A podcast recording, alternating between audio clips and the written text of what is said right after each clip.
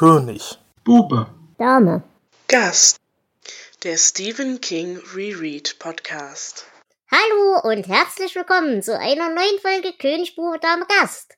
Wir haben uns heute wieder zusammengefunden, um weiterzumachen mit Sunset. Diesmal die dritte Folge mit den Geschichten N, die Höllenkatze und die New York Times zum Vorzugspreis.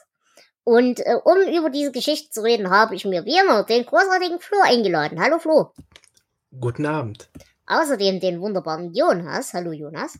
Hallo Dela. Und einen ganz fantastischen Gast, den ihr garantiert schon mal in anderen Formaten gehört habt, aber noch nie bei uns, den El Spotto. Hallo Spotto, schön, dass du da bist.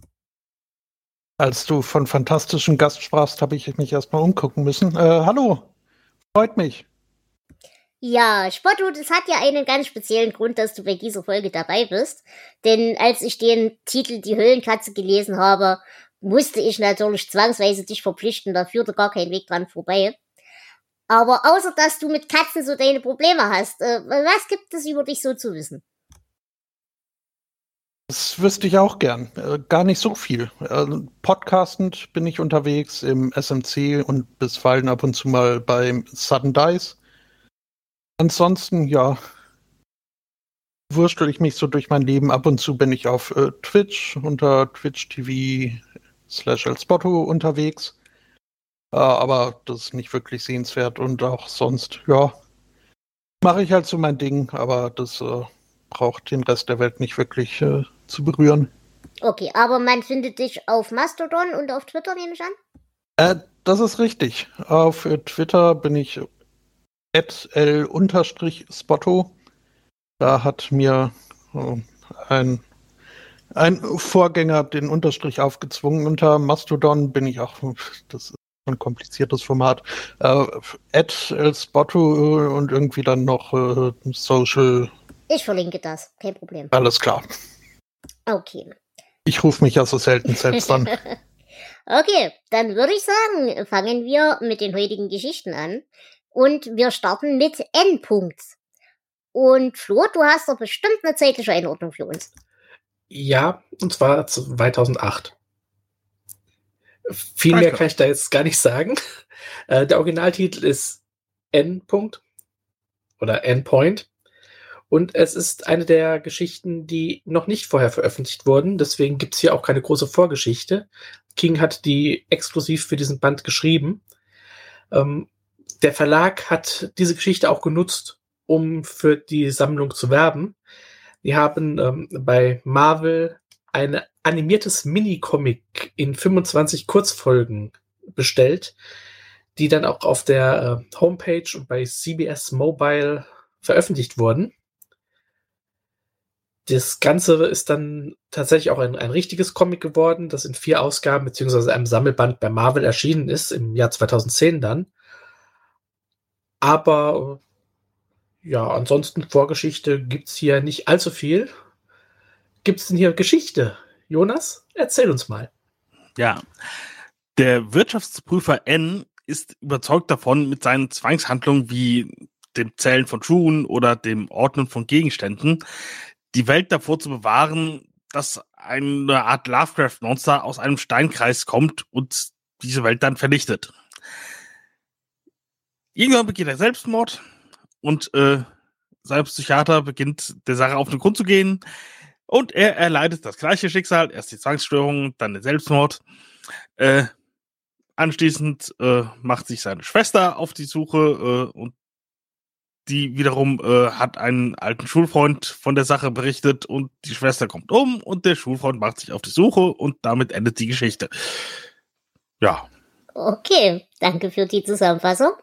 N ist ein Rad. Genau. Ja, äh, ich würde wie immer anfangen mit Kings Kommentar zu seiner eigenen Geschichte. Die findet ihr wie immer im Nachwort. Und ich zitiere. Dies ist die neueste Erzählung des Buches und wird hier erstmals veröffentlicht. Sie ist stark von Arthur Merchants, nehme ich an, der große Pan beeinflusst. Einer Geschichte, die, wie Bram Stokers Dracula, ihre doch ein wenig unbeholfene Prosa weit hinter sich lässt und sich gnadenlos im Schreckensbewusstsein des Lesers festsetzt. Wie viele schlaflose Nächte mag sie wohl verursacht haben? Ich kann nur sagen, dass einige davon meine waren. Für meine Begriffe stellt der große Pan die größtmögliche Annäherung der Horrorliteratur an einen großen weißen Wall dar. Früher oder später muss sich jeder Autor, der dieses Genre ernst nimmt, an dieses Thema heranwagen. Das nur eine dünne Schicht unsere Realität von der dahinterliegenden wahren Realität trennt, die eine grenzenlose, von Ungeheuern erfüllte Schwärze ist. Mein Ansatz war, Machens Thema mit dem Phänomen der Zwangsstörung zu verknüpfen, zum Teil aus der Überzeugung heraus, dass jeder Mensch bis zu einem gewissen Grad zwanghaft ist. In Klammern, sind wir nicht alle schon mal umgekehrt, um zu uns zu vergewissern, dass wir auch wirklich die Gasflamme oder die Herdplatte abgeschaltet haben? Und zum Teil, weil Obsessionen und innere Zwänge bei Horrorgeschichten fast immer ungenannte Mitverschwörer sind. Fällt Ihnen auch nur eine gelungene Schauergeschichte ein, die sich nicht um die Rückkehr zu verhassten und verabscheuten Dingen dreht? Das beste Beispiel dafür ist vielleicht die gelbe Tapete von Charlotte P Perkins Gilman. Am College erfährt man, dass es sich hierbei um eine feministische Erzählung handelt. Das stimmt natürlich, aber es ist auch die Geschichte eines Bewusstseins, das unter der Last seiner obsessiven Gedanken zerbricht. Dieses Element findet man auch in N. Frage an dich, Flo, weil ich glaube, die anderen beiden brauche ich gar nicht fragen. Hast du die genannten Geschichten mal gelesen? Äh, Arthur Machen kenne ich und mag ihn sehr. Also äh, der große Gott Pan ist einer der, der großen Geschichten, so wie äh, König in Gelb, die auch ähm, für Lovecraft ein, ja, äh, ein großer Ursprung von vielen Ideen waren. Und ähm, der Mann konnte schon was. Okay, dann werde ich den auf meine Liste setzen. Mach das. Mehr dazu im äh, Bücher mit Flo Podcast. ähm, wo ich vielleicht zuerst hin will mit dieser Geschichte. Wir haben hier ja eine ganz lustige Erzählstruktur, weil wir nur über Aufzeichnungen, Briefe und Korrespondenzen arbeiten. Wie hat euch denn diese Wahl der Waffen gefallen?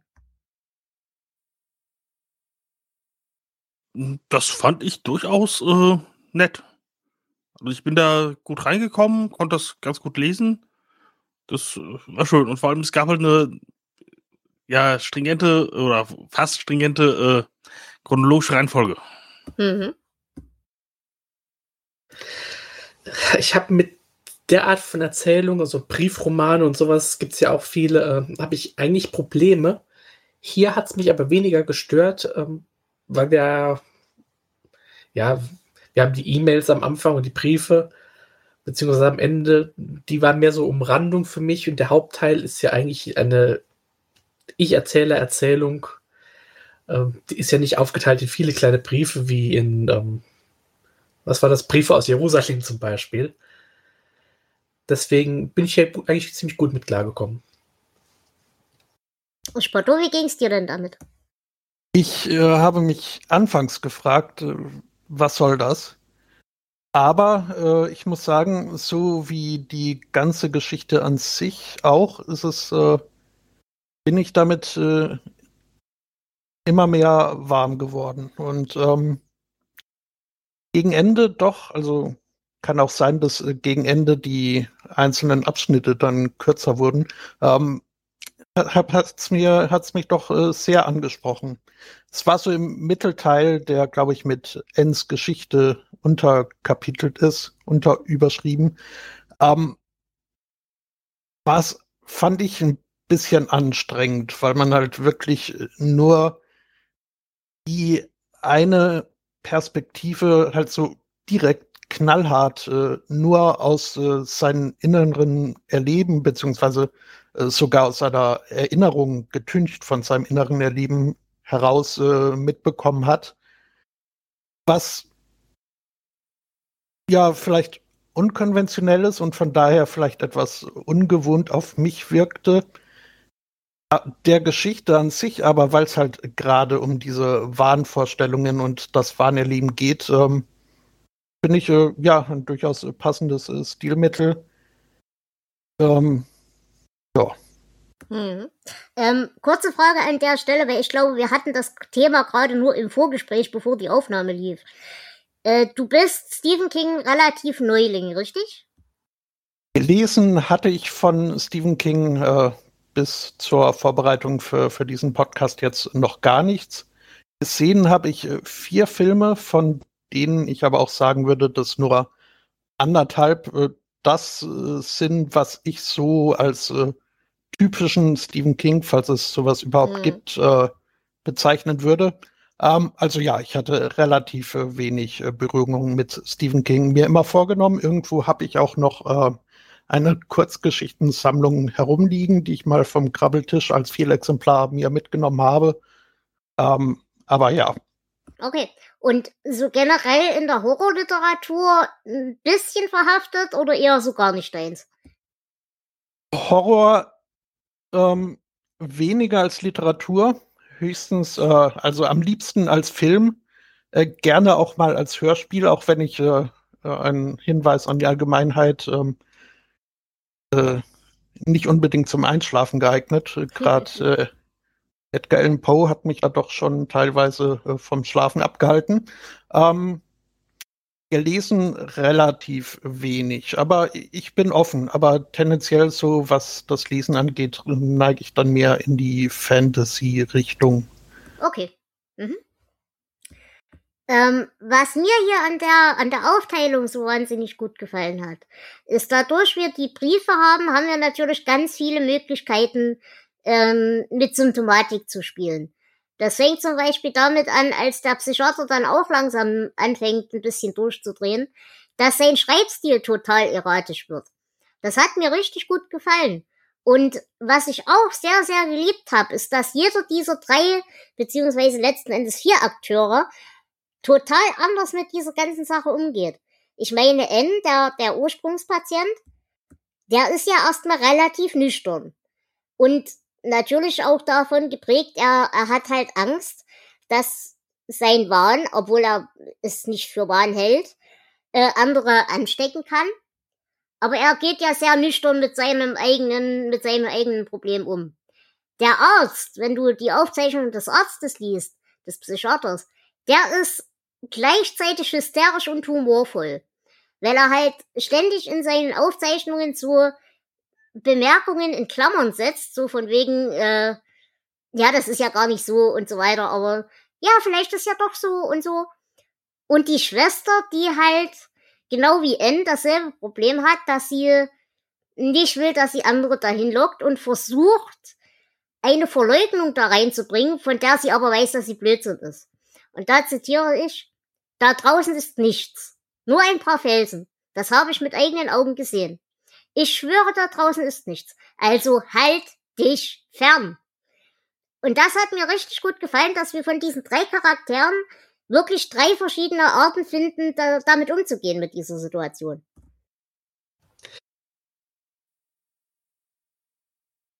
Ja, beziehungsweise man hat ja dann ganz am Schluss auch noch äh, ganz kurz äh, die, die vierte Person, ähm, die das dann noch mal ganz anders als äh, Fernsehschaffender sieht und äh, als mögliche Story einfach nur auf, äh, aufreißt. Ähm, was dann nochmal so ein kleines, äh, ja, vielleicht humoristisches Sahne Sahnehäubchen äh, zum Schluss äh, war.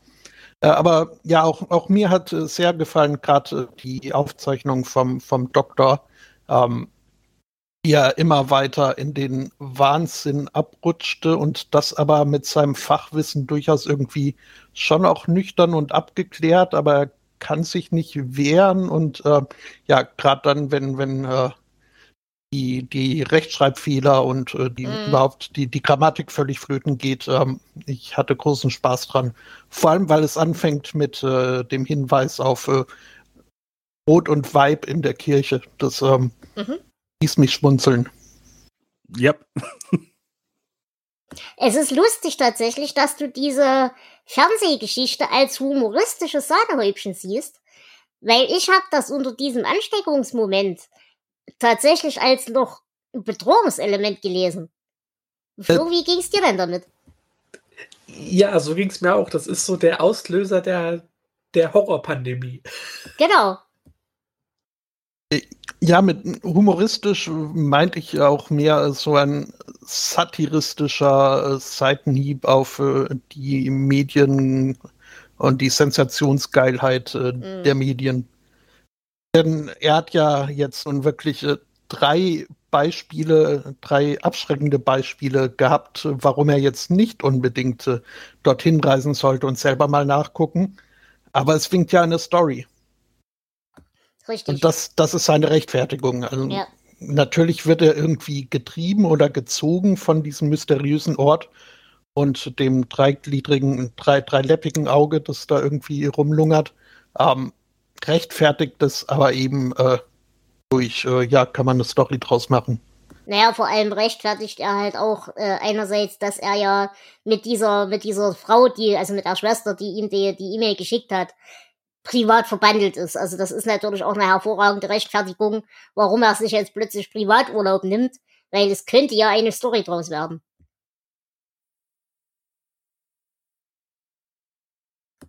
Ähm, kommen wir mal zur Erzählung von N direkt. Und ich muss sagen, ich liebe die Darstellung der Zwangsstörung. Die hat bei mir richtig gut funktioniert, weil da sind wir wieder beim Punkt, der, es ist ein sehr schmaler Grad zwischen Zwangsstörung, Aberglaube und magischem Handeln und magischem Denken. Und das ist auch immer eine große Gefahr, wenn man für das eine oder andere neigt, dass man dann auch böse in das andere rutscht. Wie hat euch das denn gefallen? Ich habe mich teilweise ertappt gefühlt.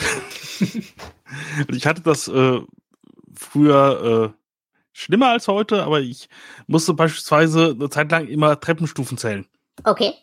Das, äh, ja, ist, ist dann irgendwie in Fleisch und Blut untergegangen und ich weiß gar nicht, wann das aufgehört hat. Ist ja. das bei dir ein Stresszeichen oder ist das ein, ein, ein damals ein Standardding gewesen? Das, das, war einfach da. Okay. Darf ich da kurz einhaken? Du, du, du sagtest, du musstest die zählen. Ähm, war das so, also ich zähle auch gern Treppenstufen. Ähm, also es, es, war mir ein inneres Bedürfnis, das zu tun. Hattest du auch eine Vorstellung, was passiert, äh, wenn du nicht zählst? Äh, nee, gar nicht, aber es war sehr praktisch, weil dann wusste man im Dunkeln auch immer genau, wann man am Ende der Treppe ist, weil man wusste ja irgendwann, wie viele Stunden das hat und so. Ich kann jederzeit damit aufhören. kann auch ohne Treppenzählen Spaß haben. Ja. Ähm, ja, bei mir ist es äh, so, dass ich dann äh, das recht praktisch finde, weil ich dann weiß, äh, wie viele Treppen ich denn jetzt noch vor mir habe. Ähm, äh, ja. ähm, ja, dann äh, schiebe ich mich da jetzt äh, doch mit meiner Antwort auch rein. So als äh, mhm.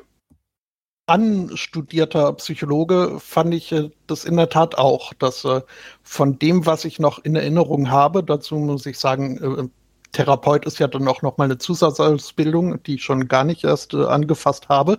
Aber was ich so noch in Erinnerung hatte von Zwangsstörungen, fand ich das auch ähm, ja eben, dass, dass diese, dieses ähm, was passiert, wenn ich nicht zähle oder nicht ordne, ist halt ein, ein essentieller Bestandteil dieser Leidensdruck äh, in der Zwangsstörung. Ähm, gerade, gerade bei OCD ist es ja irgendwie, hört man ja das öfter oder liest im Internet gerne mal um, oh mein Gott, ich bin so OCD, ich muss alle meine Bleistifte in, äh, im rechten Winkel zur Tischplatte oder sowas haben es, es ist halt dann, das ist, äh, das ist nicht unbedingt eine Zwangsstörung. Und ja, ich finde, das äh, war in der Tat gut äh, abgebildet in Ens Erzählung. Mhm. Äh, ich kann da jetzt auch nur aus Patientensicht drüber reden. Äh, bei mir ist es tatsächlich, es hält sich sehr an Grenzen. Also ich habe das Problem, das liegt aber bei mir daran, dass ich verhältnismäßig viel in magischen und abergläubischen Denken verhaftet bin. Äh, bei mir ist da tatsächlich ein, oh Gott, da passiert was Schlimmes, wenn ich das nicht mache dahinter. Mhm. Ich hab's aber, wie gesagt, relativ gut im Griff. Bei mir sind es eher so Sachen, wenn ich das jetzt nicht dahin lege, dann im Zweifelsfall fahre ich einfach drüber mit dem Rollstuhl und irgendwas passiert. Ich rede es mir damit schön, sagen wir so.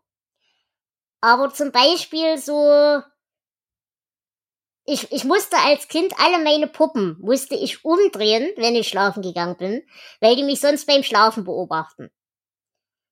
Und dann rotten die sich zusammen und tun mir was. Zum Beispiel.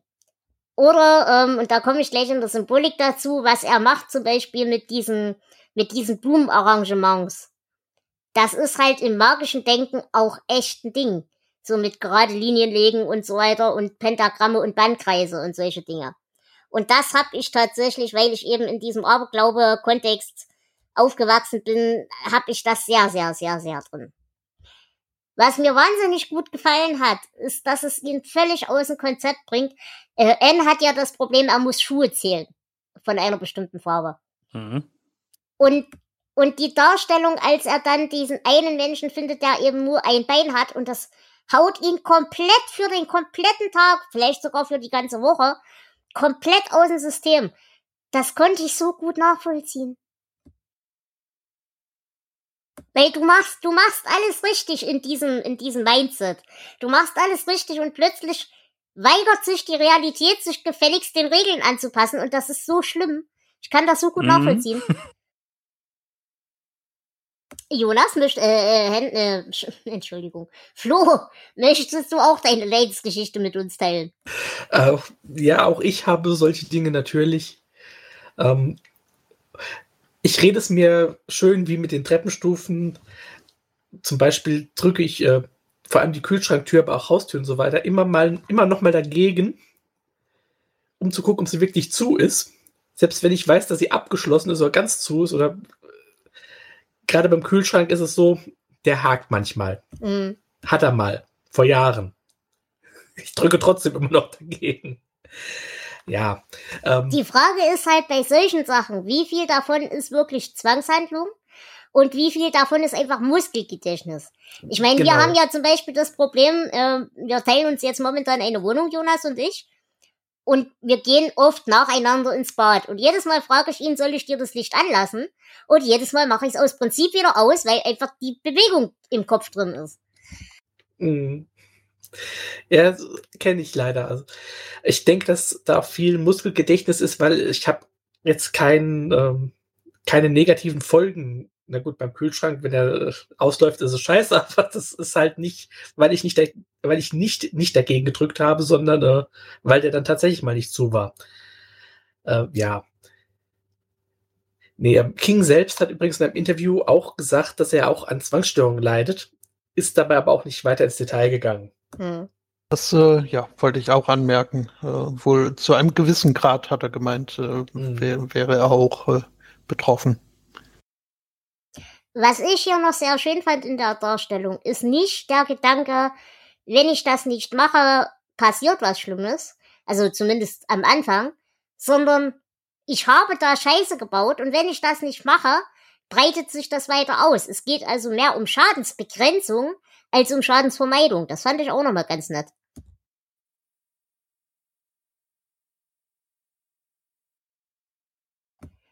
Ja, und dann kommen wir natürlich zum eigentlichen Herz des Problems, was wir haben. Und das ist dieses Feld, auf dem eben dieser Steinkreis ist.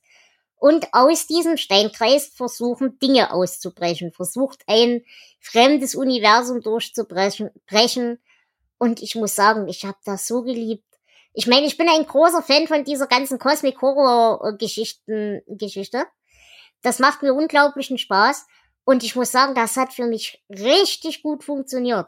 Nicht unbedingt das Monster selber, aber die Tatsache, dass da dieses Universum ist und dieses dieses Monster, was da vielleicht ausbrechen will, nur der Anfang eines viel größeren Problems.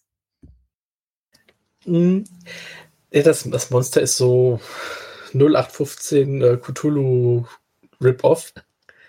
Selbst vom Namen her ja schon. Ja, also das heißt, aber Cthulhu, ich habe keine Ahnung, wie man es ausspricht. Du sollst es ja auch nicht aussprechen. Ist auch besser so. Ähm, lustigerweise scheint er hier schon wieder vorausgedacht zu haben. Es wird ja ähm, als äh, ja, als Lederkopf auch irgendwie beschrieben. Mhm. Und die Lederköpfe sind äh, fremdartige Wesen, die wir dann in unserem nächsten Roman wieder äh, erleben werden, in die Arena. Ich bin gespannt. Mhm. Äh, dort wird dann übrigens auch ein, ein durch ein Symbol ähm, eine Verbindung zwischen diesen Wesen und äh, Pennywise gezogen. Sprich, dieses könnte auch ein Außenseiter sein, aber das ist natürlich wieder weit hergeholt. Mhm. Ähm, aber ja, es ist auf jeden Fall ein interessantes Vieh. Es bleibt nicht, also es ist nicht greifbar, was ja diese Wesenheiten nie sind. Und dadurch ist es auch äh, effektiv. Was bei mir halt noch viel mehr gewirkt hat als das Wesen, ist wie gesagt so diese Beschreibung, wie das Universum durchwabert. Und ich zitiere, der Himmel halte sich dunkel verfärbt, durchsetzt mit neuen Sternen und wahnsinnigen Konstellationen. Und alleine das ist ein Satz, der ist so tief in meinem Herzen, ich mag den so. Oder es gibt jedoch Orte, wo das Tuch fadenscheinig ist und die Realität dünn wird. Das Gesicht darunter lugt hindurch. Allerdings nicht das Gesicht eines Toten, obwohl das noch fast besser wäre. Also das, das, ich mag das. Diese ganze, dass es eben nicht nur das Monster ist, sondern ein ganzes Universum hinter diesem Monster. Das hat mir wahnsinnig gut gefallen.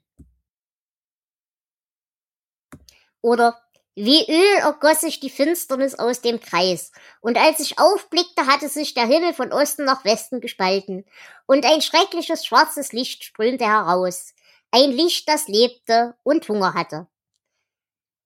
Gibst du mir recht, dass da gerade das Flitzerdunkel versucht durchzubrechen? Nö. Okay. Aber ja, es ist so ein Zwischen Zwischenwelten-Gewabere. Also es kann damit verwandt sein. Ähm, was mir noch aufgefallen ist, und da weiß ich nicht, ob ich das überinterpretiere. Ich hatte bei einer Szene ganz harte das Floß-Vibes. Ähm, Spotto für dich zur Einordnung. Das Floß ist eine Kurzgeschichte, wo mehrere Jugendliche im Herbst, also nach Saisonschluss, auf einen Badesee gehen. Da ist ein Floß, auf dem tollen sie rum. Und es taucht ein magischer Ölfleck auf, der sie alle auf sehr brutale Weise dahin metzelt. Aber er wird auch nicht beschrieben. Er wird beschrieben als intelligent in irgendeiner Form, aber relativ formlos und sehr schwer geistig zu greifen. Und da kommt jetzt äh, das Zitat. Ja, es hatte Augen, grauenhafte rosa Augen. Ich wusste, mein rationaler Verstand wusste, dass das nur die Spiegelung der untergehenden Sonne im Fluss war. Aber zugleich war mir klar, dass das nicht alles war, dass etwas diese Spiegelung benutzte. Irgendetwas benutzte den Sonnenuntergang, um sehen zu können. Und das, was es sah, war ich. Hat euch das auch ans Floß erinnert oder geht's nur mir so? Mich gar nicht. Ich habe nicht an das Floß gedacht, aber jetzt, wo du es sagst, äh, verstehe ich, wie du drauf kommst. Ja. Okay. Ja, ich kenne das Floß nicht. Äh, was mich aber an dem Feld, äh, was, was mich persönlich fasziniert hatte, war also das Monster hat mich auch relativ äh, kalt gelassen. Ich habe mich nur über ein bisschen mit der Logistik der drei, drei Lieder beschäftigt, aber ansonsten war mir das Auge relativ egal. Mhm. An sich auch dieses Universum dahinter, das hat halt so ein bisschen rumgewabert und äh, mal in Richtung Steinlücke und dann wieder zurück. Ähm, was für mich persönlich am eindrucksvollsten war, war die diesseitige, das, das, das Feld an sich, dass äh, je bedrohlicher oder je dünner wohl diese Schicht zwischen den Universen war, ähm, desto belebter. Also es scheint jetzt, wie gesagt, King kenne ich nur aus popkulturellen Hörensagen. Aber ich habe das Gefühl, er belebt ganz gerne Dinge. Mhm. Irgendwie Autos, Ölflecken und dergleichen. Und ähm, halt auch hier in dem Feld, also was mich zum Teil ein bisschen hat schmunzeln lassen, aber halt doch auch äh, eine gewisse äh, bedrohliche Atmosphäre ausgebreitet hat, war äh, äh, wie, wie er mit dem Gras gekämpft hat. Also quasi Tauziehen um seine Digitalkamera mhm. mit dem Gras, weil das Gras diese Kamera festhält. Äh, und auch sonst, ich habe jetzt natürlich äh, keine Zitate oder Textstellen parat, aber irgendwie lebte da die ja, ganze Natur. Es, es um. ist vor allem infiziert. Die Natur wird ja auch beschrieben, dass einzelne von den Büschen schon schwarz sind. Das heißt, die sind von dieser externen Macht schon infiziert. Mhm. Aber ja, also das ist da auf jeden Fall ein Thema von King. Das macht er gern. Ähm, da, ja, das, das hat mir auch gefallen, auf jeden Fall. Aber auch, dass wir im Gegenzug wieder haben, zum Beispiel die Krähen, die auf diesem Feld wohnen. Wenn halt diese externe Macht da gerade aktiv ist und, und versucht auszubrechen, sind da halt zum Beispiel keine Vögel. Sobald da Vögel sind, weißt du, okay, du hast es größtenteils erstmal für heute geschafft. Das fand ich auch noch ganz nett.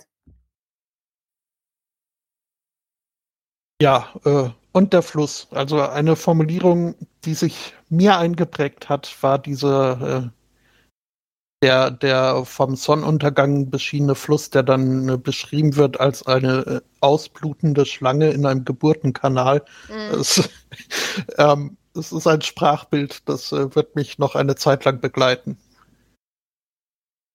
Und generell muss ich sagen, die Atmosphäre in der ganzen Geschichte hat mir richtig gut gefallen. Ähm, zum Beispiel der Psychiater erzählt dann irgendwann, und da sind wir wieder dabei. Klar, N hat die, ich sag mal, die, die richtig aktiven, auffälligen Zwangsstörungen im Sinne von Schuhe zählen und all den Blödsinn.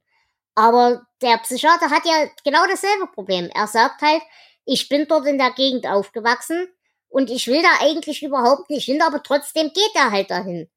Und es sind wirklich keine angenehmen Kindheitserinnerungen. Es fällt dann irgendwann der Satz, meine Kindheitserinnerungen sind geprägt von Spielplatztyrannen mit Hasenscharten, leeren Häusern mit glaslos starrenden Fenstern, ausgeschlachteten Autos und einem Himmel, der immer weiß und kalt und voller fliehender Krähen war. Also, das, das, das könnte aus einem Jack London Roman sein oder sowas. Na, also die, die, diese Verzweiflung und dieses Unangenehme, die er mit seiner Kindheit verbindet, das finde ich auf wenigen Zeilen richtig gut pointiert dargestellt. Ja, das hat irgendwie was Zeitloses, das gefällt mir auch sehr gut. Ähm, eine Frage, denn das ist das Einzige, was ich nicht verstanden habe, was mir aber jetzt im Nachgang in der, in der Erklärung so ein bisschen kommt warum funktioniert die Kameralinse? Also warum sieht man diesen achten Stein in der Kameralinse und nicht in der Realität? Den Punkt mit dem Anfassen, dass das Anfassen ihn real macht, verstehe ich. Die Kameralinse verstehe ich nicht. Ich habe gedacht, das ist halt ein bisschen umgekehrt wie bei Geistern, die man auf Fotos eben nicht sehen kann. Oder hm. in Spiegeln oder sowas. Dass einfach quasi ein, ja, ein bekanntes Phänomen genommen wird und umgedreht. Okay. Flo? Ja, vielleicht bildet die Kamera das ab, was man in der Realität nicht erkennen kann, weil man es nicht wahrhaben will oder irgend sowas. Weil mir kam jetzt in der Besprechung der Gedanke, weil wir eben am Ende diesen Fernsehmann haben, dass das vielleicht, also einerseits klar, ist das die Bedrohung, äh, dass durch dieses Fernsehbild die Pandemie quasi um sich greift, diese spirituelle. Aber andererseits kann das natürlich auch sein, dass er dadurch er diese diesen achten Stein auf Film band, dass er dann tatsächlich auf ewig fixiert ist. Hm. Ähm, nach dir? Äh, ich glaube, dass das ewig gebannt wird eher nicht, weil auf den Fotos, die dann äh, fertig sind, ist ja auch nichts zu sehen so richtig. Ja, stimmt, ich, hast recht. Es ist vielleicht eher so, dass die Kamera, äh, wenn man da durchguckt, ist man wirklich sehr fokussiert auf das, was dahinter ist. Ja, okay. Und dadurch sieht man klarer. Ja, hast einen Punkt, ja.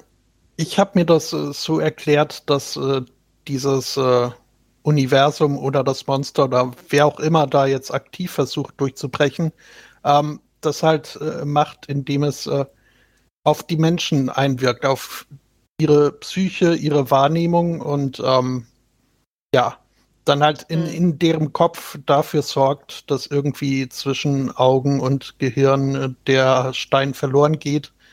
Während äh, eine Linse oder ja, selbst wenn man irgendwie durch eine Klarsichtfolie guckt, äh, funktioniert das ja wohl, dass das quasi so äh, ein als Aluhut fürs Auge quasi mhm. wirkt und äh, diese ähm, ja, das, die Psycho die, die, den darf ich bei euch äh, ja, ja, fluchen? Darfst du, darfst du.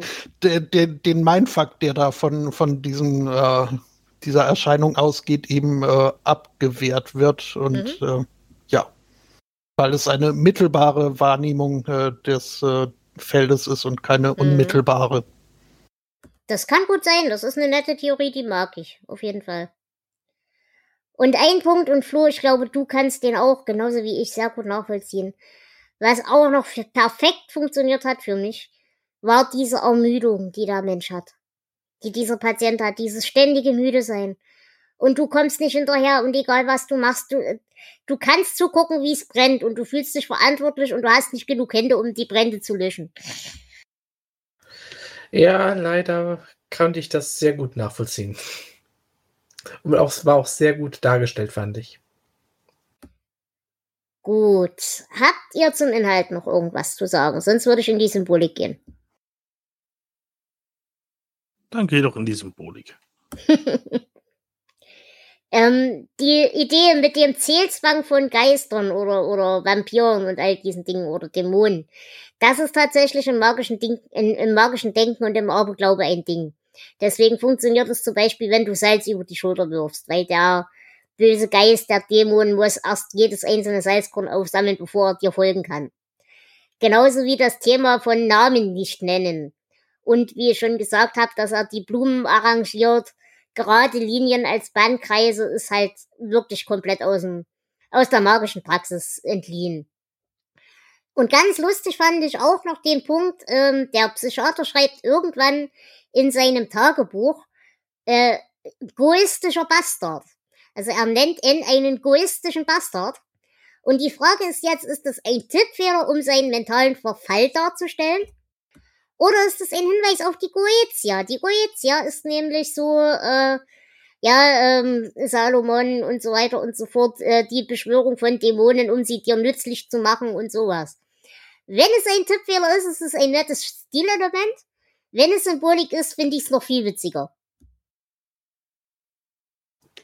Es könnte ein Tippfehler sein, denn leider hat King in der Geschichte einige Fehler die im Deutschen korrigiert sind, aber im Englischen fallen sie sehr auf.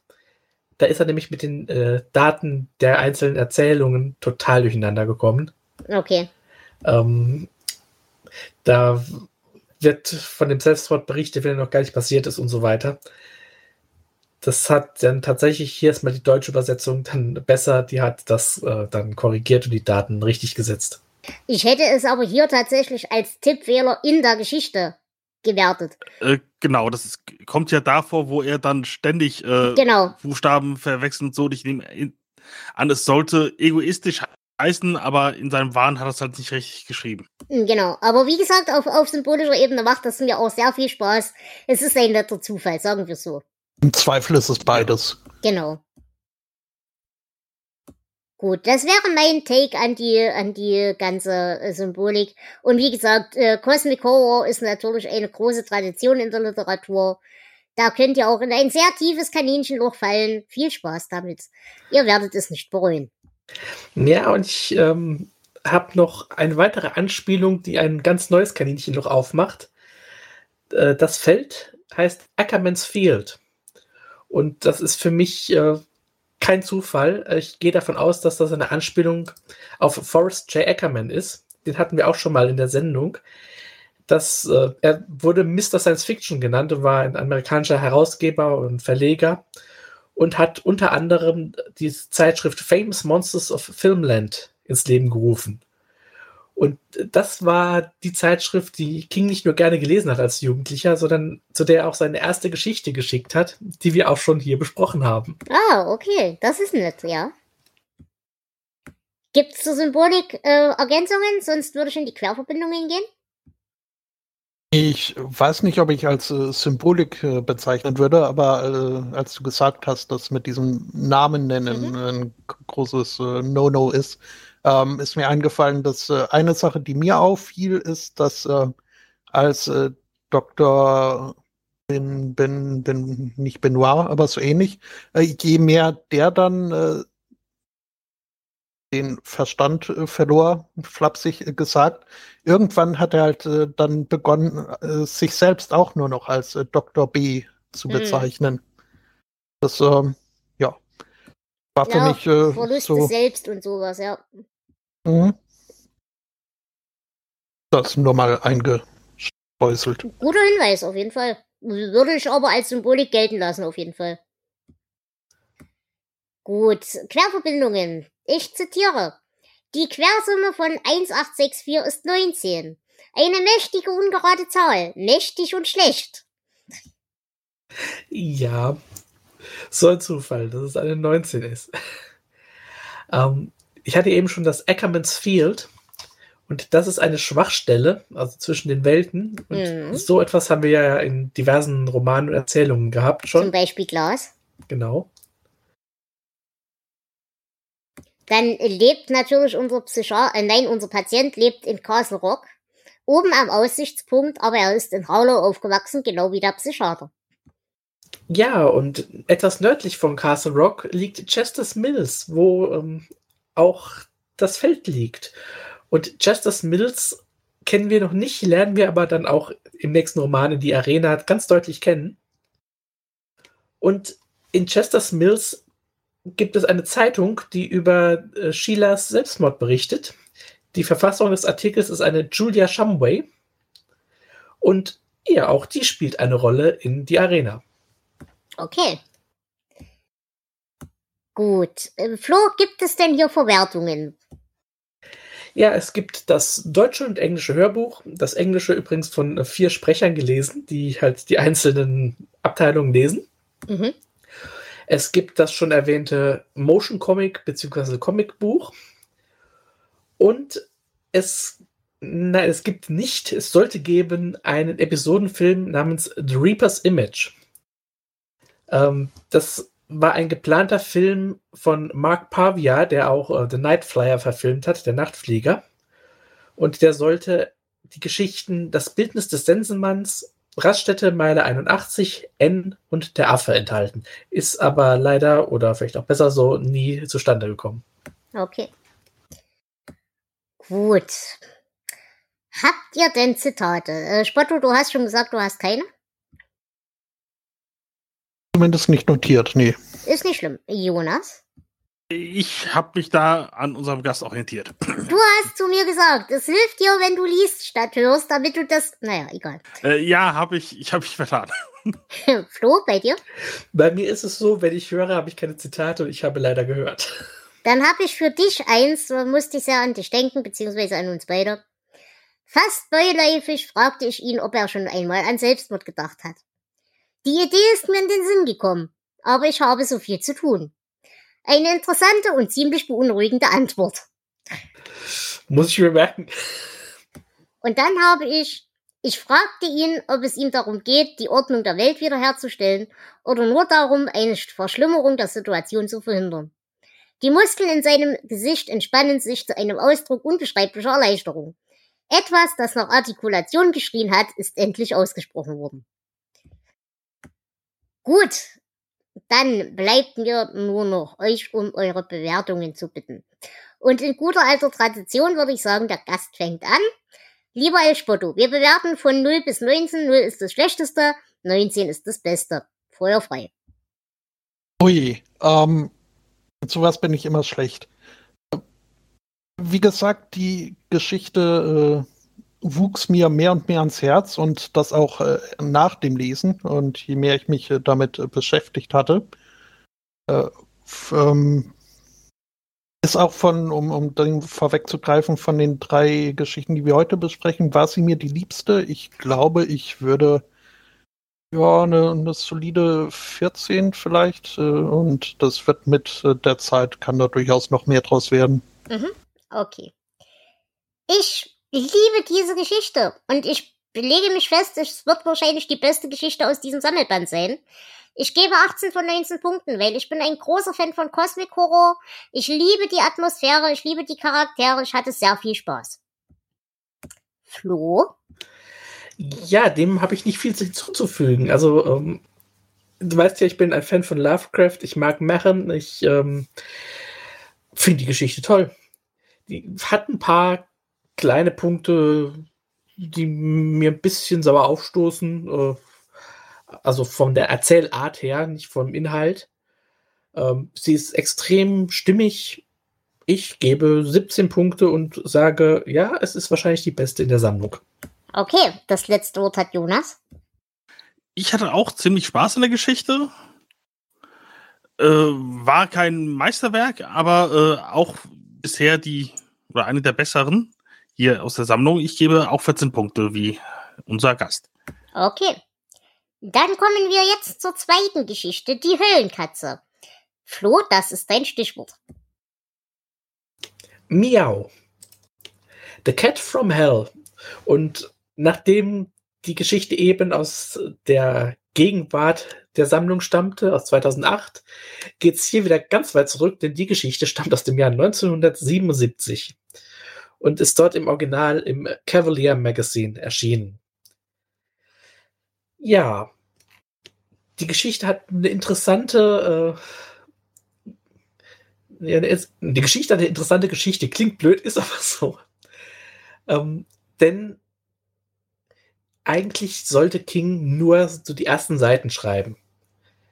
Das Magazin wollte die Geschichte abdrucken und die Leser sollten selbst einen Schluss schreiben und einreichen und die beste Geschichte kriegt dann einen Preis. King hat das auch gemacht, hat aber so viel Spaß an der Geschichte, dass er sie zu Ende geschrieben hat.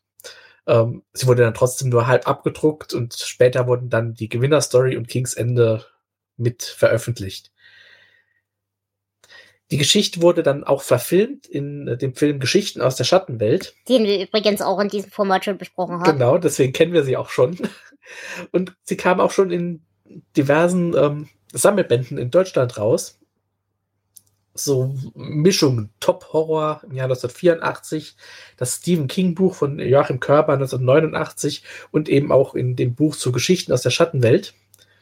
Ähm, teilweise hat die Geschichte in Deutsch auch ähm, den Titel Die Katze aus der Hölle, was bei jeder Katze zutreffend ist. Und ja, seine Verlegerin hat, als er das, die Geschichte zusammengestellt hat, ähm, ich glaube, ich nehme dir jetzt was vorweg. Aus, aus dem Nachwort. Ja, ja, aber das, mach. ja nein, das, dann äh, lass ich dich gar nicht erzählen. äh, auf jeden Fall kam diese Geschichte dann 2008 endlich in einen Sammelband. Äh, in Deutschland wurde sie dafür auch extra neu übersetzt. Ja, und Jonas erzählt uns jetzt, worum es da geht. Der Auftragsmörder John Helston wird beauftragt, eine Katze zu töten, die nach Überzeugung, die nach Überzeugung des Pharmagiganten äh, Drogan drei seiner Angehörigen umgebracht hat. Aus Rache dafür, dass dessen Medikamententests unzählige Katzen getötet haben. Allerdings kann die Katze auch Helston töten und macht sich danach so wie ich das lese, zumindest auf den Weg zu Trogan. Okay, danke für die Zusammenfassung. Ähm, Spotto, bevor ich anfange mit dem Kommentar von King, möchtest du dein Katzentrauma mit uns teilen? Ähm, ja, das äh, vielleicht schon gleich als kleinen stilistischen Kritikpunkt. Äh, diese Tautologie im Titel Höllenkatze, das ist ähm, also wirklich überflüssig. Hätte man auch einfach nur Katze nennen können. Ähm, in der Tat äh, bringt diese, diese Geschichte oder zeigt diese Geschichte natürlich äh, ins Horrormäßige überzogen, aber halt doch die Char Charakteristika von Katzen äh, bildet sie ab, äh, die mich mehr zum Hundemensch machen. Ähm, okay. Ich, gehe da, glaube ich, später noch ein bisschen mehr drauf ein. okay. Dann fange ich mal an mit Kings Kommentar. Gäbe es in Sunset ein Gegenstück zu den Hidden Tracks, die manche Künstler zusätzlich auf ihren CDs unterbringen, wäre es wohl diese Story. Und dafür habe ich meiner langjährigen Assistentin Marsha De Filippo zu danken. Als ich erwähnte, ich sei dabei, einen neuen Sammelband zusammenzustellen, fragte sie mich, ob ich darin endlich die Höllenkatze eine Geschichte aus meiner Arbeit für Herrenmagazine aufnehmen würde. Ich erwiderte, ich müsse diese Story, die im Jahr 1990 sogar in Schatten aus der Schattenwelt, Geschichten aus der Schattenwelt verfilmt wurde, bestimmt in einer der vier schon erschienenen Anthologien untergebracht haben. Mascha zeigte mir Inhaltsverzeichnisse, die das Gegenteil bewiesen. Hier ist sie also endlich zwischen, zwischen Buchdeckeln, über 30 Jahre nach dem Erstabdruck in einer Zeitschrift. So, und jetzt erzählt er noch ganz viel darüber, die ganze Geschichte mit den Kavalier und so weiter. Das lese ich jetzt nicht noch vor, das hat euch Flo ja gerade schon erzählt. Jedenfalls wurde sie im Laufe der Jahre in mehrere Anthologien aufgenommen. Gut, ähm, reden wir über diese Geschichte. Und ich sage gleich, ich habe nicht allzu viel zu sagen. Ich mochte die Darstellung der Katze, weil sie halt sehr naturnah ist. So dieses, ja, ich bin ganz unschuldig, ich lieg nur hier und schnurre. Und dann, mm, ja, nein, ich lieg nicht nur hier und schnurre. Ja, äh, genau, damit, das, damit hast du es schon sehr gut auf den äh, Punkt gebracht.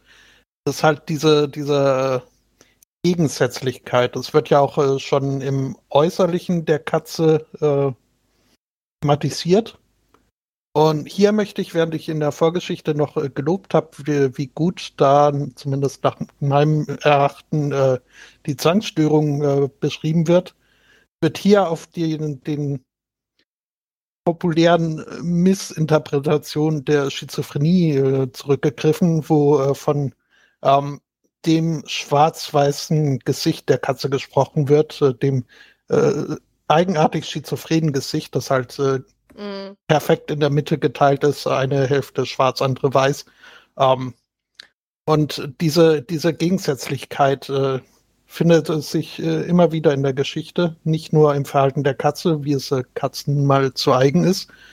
Äh, ich schnurr und schlag dir dann ins Gesicht. Und ich kuschel mich an dich, aber wenn du schläfst, nage ich dir die Zehen ab. Ähm, äh, ja, das äh, ist ein Motiv, das ich immer wieder, das ich zumindest immer wieder gefunden habe in dieser kurzen Geschichte.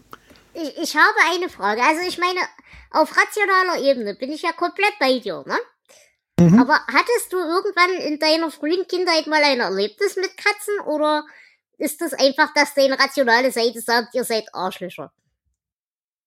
Ähm, da gibt's mehrere. Also zuallererst äh, meine Katzenfeindlichkeit ist, ist so ein bisschen äh, überspielt von mir. Ich äh, bin nicht ganz so anti-Katze, wie ich es äh, gerne darstelle, weil das, ja, zum Teil ist das wirklich auch schon ein USP meiner äh, Persona im Internet geworden. Äh, und äh, da spiele ich halt scherzhaft ganz gerne rein. Ähm, nee, also ich, wir hatten mal eine Katze für ein paar Wochen und paradoxerweise äh, beruht dieses äh, Hatten die Vergangenheit auf dem Nachbarshund. Ähm, also die Freude an der Katze war nicht mm, lang. Unangenehm. solange wir sie hatten, äh, hatte ich äh, durchaus Spaß mit der Katze. Ähm, nee, es ist, ist nichts wirk nicht wirklich. Okay. Also ich bin da jetzt nicht groß traumatisiert aus. und, und wie gesagt, ich überspiele es ein bisschen. Äh, aber ja, Char vom Charakter her sind mir halt dann doch äh, andere ja. Tiere lieber.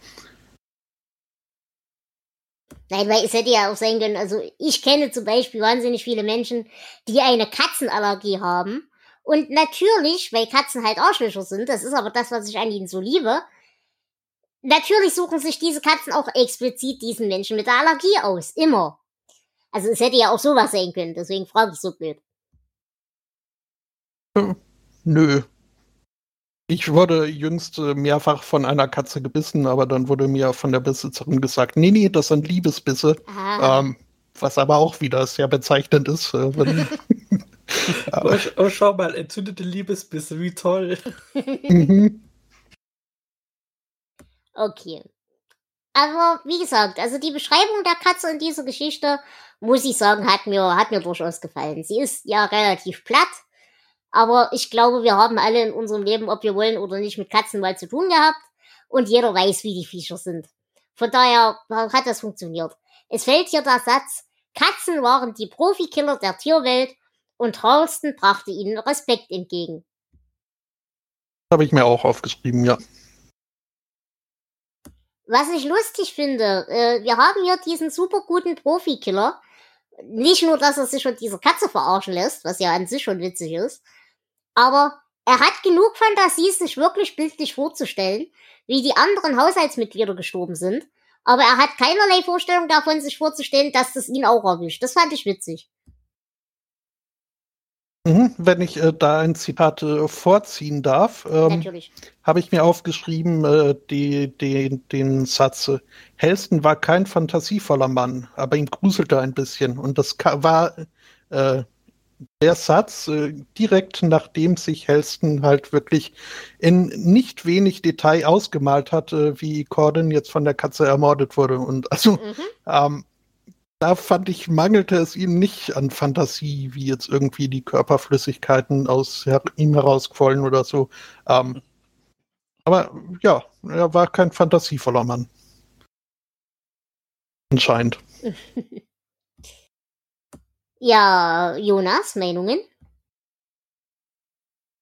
Äh, ich fand, das war eine nette Geschichte. äh, was mich ein bisschen gestört hat, ist diese äh, die, diese äh, Katzentests für das Medikament. Mhm. Weil äh, irgendwo steht, äh, ja, pro Jahr 4000 Katzen, das sind knapp elf Katzen am Tag. Was haben die mit denen gemacht, bitteschön? Naja, ich glaube, also es wird ja irgendwann erwähnt, dieses Medikament ist hochsuchterzeugend und Zeug und macht Nervenschäden und Dinge und wir geben das eh nur Leuten, die bald draufgehen. Ähm, das macht Sinn. Also die werden dann nicht elf Katzen am Tag verbraucht haben, sondern das sind halt am Ende des Monats, nachdem sie die erste Dosis gekriegt haben, am Schluss des Tages so und so viele irgendwann tot umgefallen. Ja, aber 4000 im Jahr über vier Jahre hinweg, das ist echt viel. Da habe ich tatsächlich zu wenig Expertise, wie das so bei klassischen Tierversuchen so läuft. Also da kann ich leider nicht mitreden. Aber ich habe mich über die Zahl nicht unbedingt gewundert. Also ich, ich bin schon, das kam mir direkt sehr viel vor und da fehlt mir die Vorstellungskraft dafür. Aber umso mehr kann ich verstehen, dass diese Katze echt sauer ist. Äh, ja, auf jeden Fall. Aber ich hätte es wesentlich lustiger gefunden, wenn die Katze den einfach nur umbringen will, weil sie ihn umbringen will. Hätten wir diese, diese Motivation gar nicht gehabt, sondern weil dadurch widerspricht sich ja, warum sie das ganze, das ganze, den ganzen Haushalt tot macht. Wisst ihr, wie ich meine? Ja, um Ja. dem Kerl zu schaden. Ja, schon, aber, aber wäre die Katze einfach nur eine Arschlochkatze gewesen, hätte ich das ehrlicher gefunden. Die anderen werden auch irgendwas Böses gemacht haben. Vielleicht hat mal einer eine Katze getreten oder so. Okay. Ja, Katzen sind für mich auch äh, klassische Horrorfiguren wie Vampire, Werwölfe und ähm, kosmische Horrorwesen. Denn es gibt tatsächlich auch hier in meinen Augen zumindest eine Verbindung zu Lovecraft. Ja, ich habe sie nicht gesehen. Nein, die, die Katze an sich. Ach so. Äh, ich zitiere hier mal aus einem Essay von Lovecraft. Denn die Katze ist geheimnisvoll und vertraut mit sonderbaren Dingen, die der Mensch nicht sehen kann. Sie ist die Seele des alten Ägyptens und bringt Erzählungen aus vergessenen Städten mit. Sie ist aus dem Geschlecht der Herren des Dschungels und Erbin der Geheimnisse des uralten und unheimlichen Afrika. Die Sphinx ist ihre Cousine und die Katze spricht ihre Sprache. Doch sie ist älter als die Sphinx und erinnert sich an das, was jene vergessen hat. Also Lovecraft hat ja diverse Geschichten um Katzen geschrieben auch. Ja. Er war ja ein großer Katzenfan. Am bekanntesten ist wahrscheinlich die Katzen von Ulta. Und äh, da geht es auch darum, wenn jemand Katzen Böses antut in dieser Stadt, ähm, ja, kommen die Katzen und rächen sich. Und da habe ich wirklich so sehr viele Querverweise gesehen. Ich muss da immer denken an den Film, ich glaube, er hieß sogar die Schwarz schwarze Katze. War das so ein Schwarz-Weiß-Film? Äh, das, das ist eine Edgar Allan Poe-Verfilmung, ja. Äh, nee, äh, ich glaube, also ich glaube nicht, dass wir vom selben reden. Ähm, wenn es, wo es darum geht, dass der eine Typ eine Katze umbringt und seine Seele geht in die Katze. Weil du schwarze Katzen nicht töten kannst. Mm. Ich glaube, ich weiß, welchen Film du meinst. Ich müsste aber nachschauen. Okay. Ja, ich fand die Todesarten ganz lustig. Also, ich meine, klar, so eine Katze hat nicht viele Möglichkeiten, Menschen zu töten, außer um- um sie automatisch wie einen Unfall darstellen zu lassen. Das fand ich ganz nett. Und klar, ich meine, Katzen mögen warm. Natürlich legen sie das sich auf die Brust von der alten Frau, die sowieso kaum Luft kriegt. Und natürlich streichen die dir ständig um die Beine und stehen dir im Weg rum. Das, das fand ich schon alles sehr logisch. Äh, und der Tod unseres Auftragsmörders, muss ich sagen, der war auch echt hübsch und echt blutig. Aber ich bin mir sehr sicher, dass Anatomie nicht so funktioniert. Ach. Anatomie, Schmamatomie. 1977 hat das noch so funktioniert. Ja. Es Ich- war eine sehr schlanke Katze. Haha, okay. Und wenn man den Kiefer einmal ausgerenkt hat von so einem Menschen, dann passt man überall rein. Ja, doch, also, dass die da reinpasst, das kann ich mir schon gut vorstellen. Der Punkt ist, äh, ich zitiere, über Horstens Bauchnabel war ein gezacktes Loch aus seinem Fleisch herausgekrallt worden. Aus dem Loch starrte die blu- blutverschmierte schwarz-weiße Fratze einer Katze heraus, die ihn mit riesigen Augen anfunkelte. Äh, das soweit noch alles gut, aber was ich mich frage, eine Katze sucht sich ja generell eher so den kürzesten Weg. Warum buddelt sie sich bis zum Bauch durch, statt einfach im Hals wieder rauszukommen? Weil es kuschelig warm ist. Okay, Vielleicht- das ist ein Punkt. Vielleicht wollte King auch einfach nicht beschreiben, äh, dass sie nicht zum Mund reingegangen ist. Auch wahr. Hm. Das erinnert mich wieder an die Kackwiesel. Ugh. Da frage ich mich jetzt allerdings, wie du Auto fährst, Flo. Äh, meistens liege ich auf dem Bauch und rufe Brumm, Brumm. Naja, und sie hat ihn mehr oder weniger in den Sack gebissen. Da würde ich auch erstmal in die Höhe hüpfen. Jetzt ist nur die Frage, wie schnell diese Katze ist. Es ist eine übersinnliche Katze, die äh, kann das. Ja, okay. Ja, habt ihr was zu sagen zu dieser Geschichte inhaltlich noch? Nee, ich glaube, so viel gibt die nicht her. Weil die ist nett, aber die ist halt völlig belanglos, wenn wir ehrlich sind. Ja, ich konnte sie die ganze Zeit nicht so ganz ernst nehmen, weil ich vor meinem Auge die Szene des Films äh, oder der Verfilmung im Gesicht hatte, äh, wie die Frau die Katze auf dem Gesicht hat und versucht, sie von sich zu reißen, während die Schauspielerin natürlich auch diese Stoffkatze sich aufs Gesicht drückt und das sah furchtbar lächerlich aus. Okay, dann Ja. geh. Hm? Entschuldigung, Spotto. Eine kleine Anmerkung, was ich äh, interessant fand, war, wie sich halt äh, Helston, der Auftragsmörder, mit dieser Katze identifiziert und äh, sich selbst in ihr wiedererkennt. Und ähm, das ist auch, äh, äh, ist mir aufgefallen, dann als sie auf ihn losgeht am Schluss. Ähm, fängt das anfänglich ist die Schilderung noch äh, sehr gnädig mit der Katze und irgendwie diese Schmerzen werden fast schon positiv beschrieben mit Wärme und Gefühl. Und erst dann, als es wirklich ans Eingemachte und unter die Gürtellinie geht, äh, wird es dann doch ein bisschen ähm, negativer. Ähm, erinnerte mich so ein bisschen an dieses äh, Stockholm-Syndrom, das ich äh, Katzenbesitzern ganz gerne unterstelle, dass die einfach schon zu sehr in, in der Macht ihrer Unterdrücker sind, im Bann ihrer Unterdrücker und äh, dann sogar Kratzer und Diebesbisse herzig finden. Mhm. Wo ich mich noch fürchterlich aufgeregt habe, aber natürlich musst du das machen in so einer Geschichte. Warum sind die alle so dumm? Ich meine, du hättest diese Geschichte beenden können, wenn du der Katze, während sie noch schnurrt, den Hals umdrehst. Und du Vor allem hättest, liegt sie ja irgendwann auf seinem Schoß. Der Ja. hätte es einfach machen können, ja. aber natürlich der, äh, wie heißt der Dogen? Ja. Äh, Was übrigens, glaube ich, auch eine klare bin. Aber egal. Ähm, der will natürlich nicht, dass man das in seinem Haus tut, weil das macht man ja nicht. Aber das Zweite, wo ich mir gedacht habe, wie dumm bist du, ist, als der Typ ihm sagt, ja, in wenigen Minuten kann ich mich bewegen, dann kann ich dir ein Ende machen. Äh, jeder Mensch weiß, Katzen hören, was du sagst. Sie wählen nur aktiv, dich zu ignorieren. Aber das ist doch dumm. Wer macht denn sowas?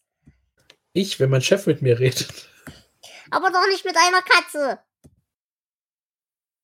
Gut. Ja, und, und auch ähm, wurde ja beschrieben, wie äh, dann äh, äh, wie der, der dritte Typ, äh, der dritte Mord geschah, der irgendwie die Katze zum Tierarzt bringen sollte, zum Einschläfern. Ja, er hatte ein Vorbild, genau. im Sack dann äh, im Auto auf dem Beifahrersitz äh, zum Tierarzt fahren wollte.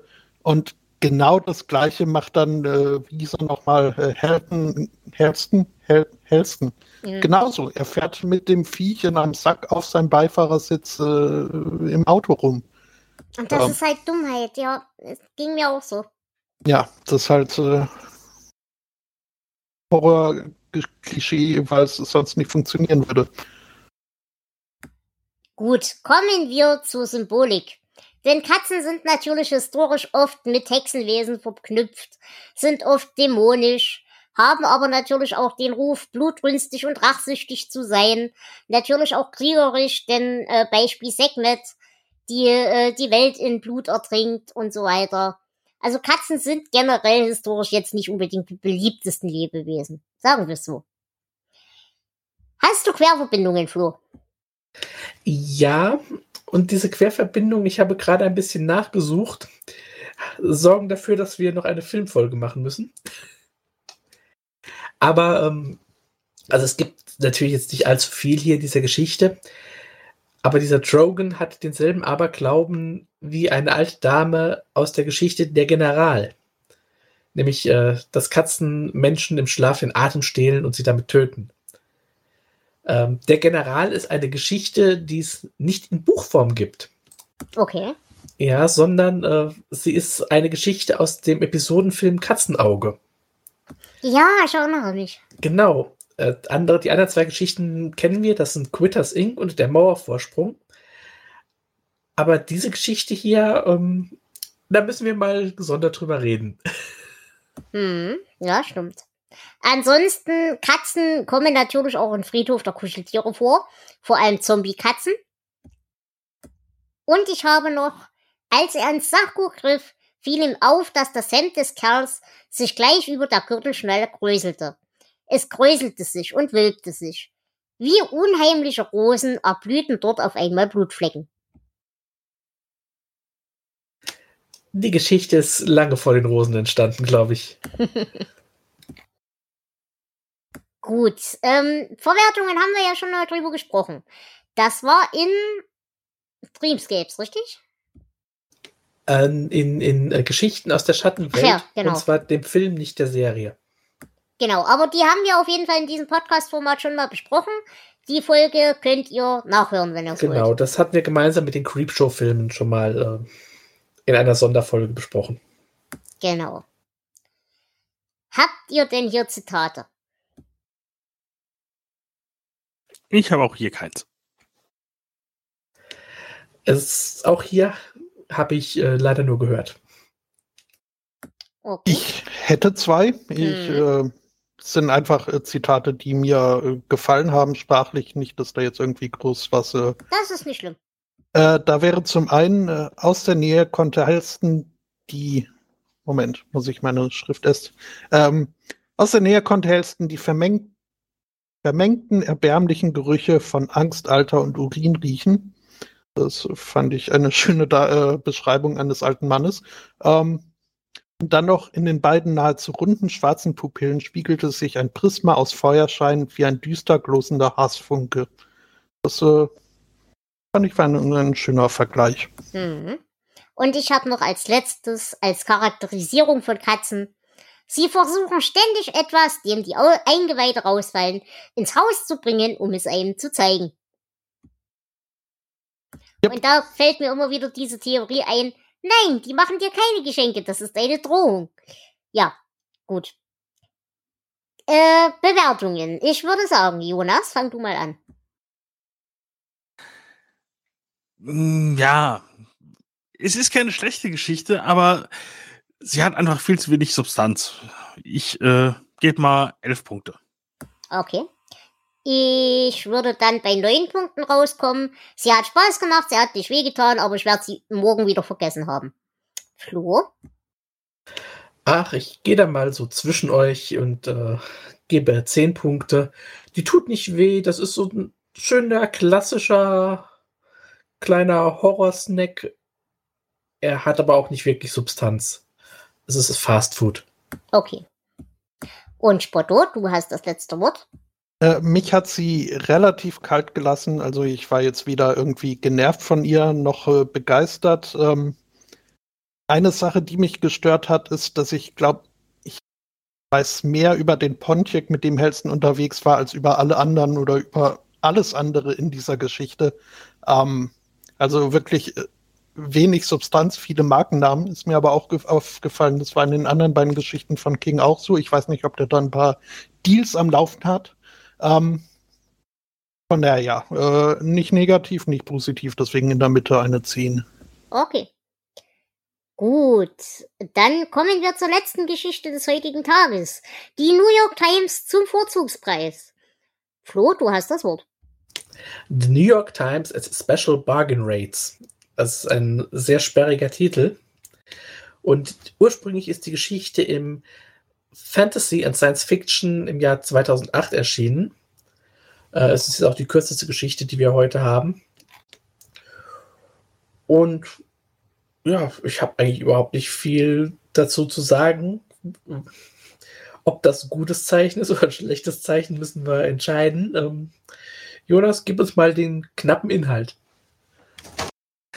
Annie bekommt auf der Trauerfeier ihres Ehemannes von eben diesem einen Anruf aus dem Jenseits. Er erzählt ihr, dass er während dem Flugzeugabsturz, äh, an dem er gestorben ist, äh, anrufen wollte und warnt sie, sonntags nicht in die Bäckerei zu gehen.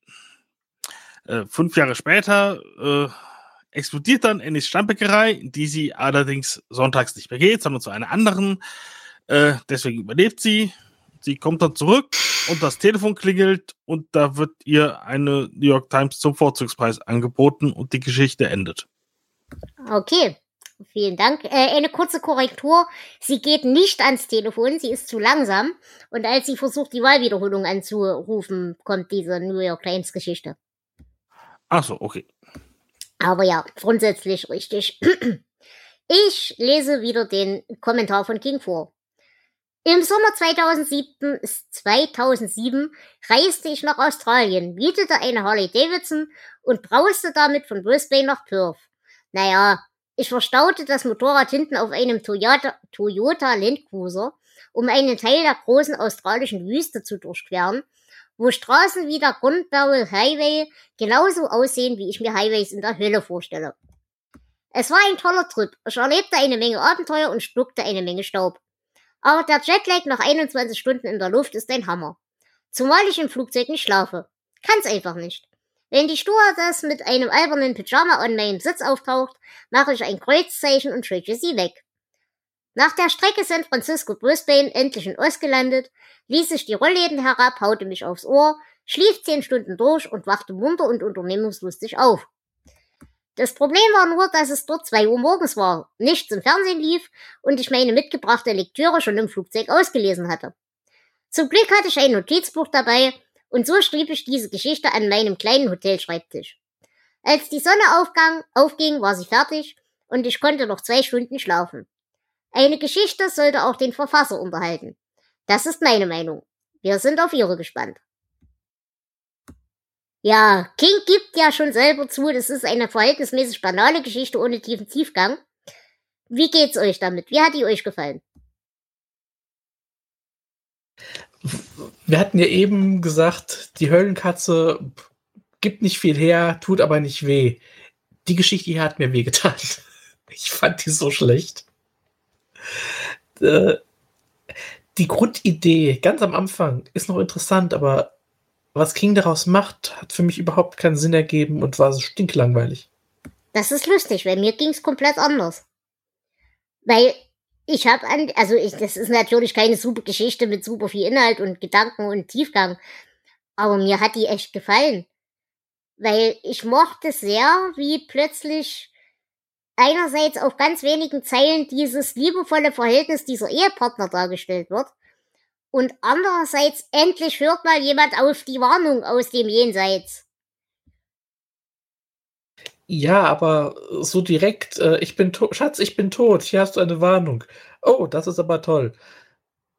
Äh, wenn dich jemand anrufen würde und sagen würde, ich bin tot, dann würde ich das nicht so schnell glauben. Das ist komplett. Naja, aber sie weiß ja, dass er tot ist. Ja, so, so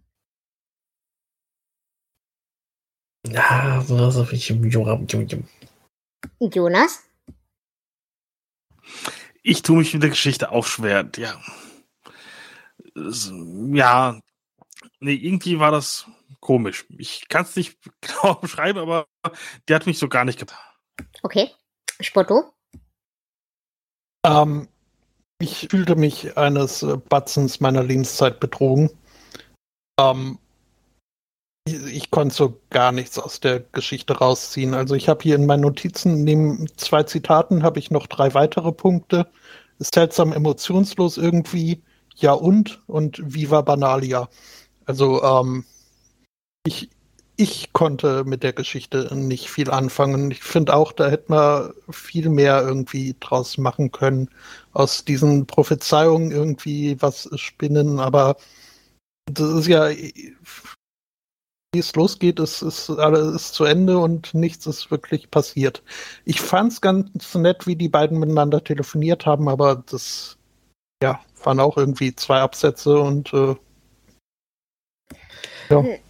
Ja, es soll, glaube ich, irgendeine emotionale Reaktion auslösen. Nee, ich, nein, Nein? Ich, ich, ich würde dir da komplett widersprechen, weil Ich vermute das, es hat bei mir nicht geklappt.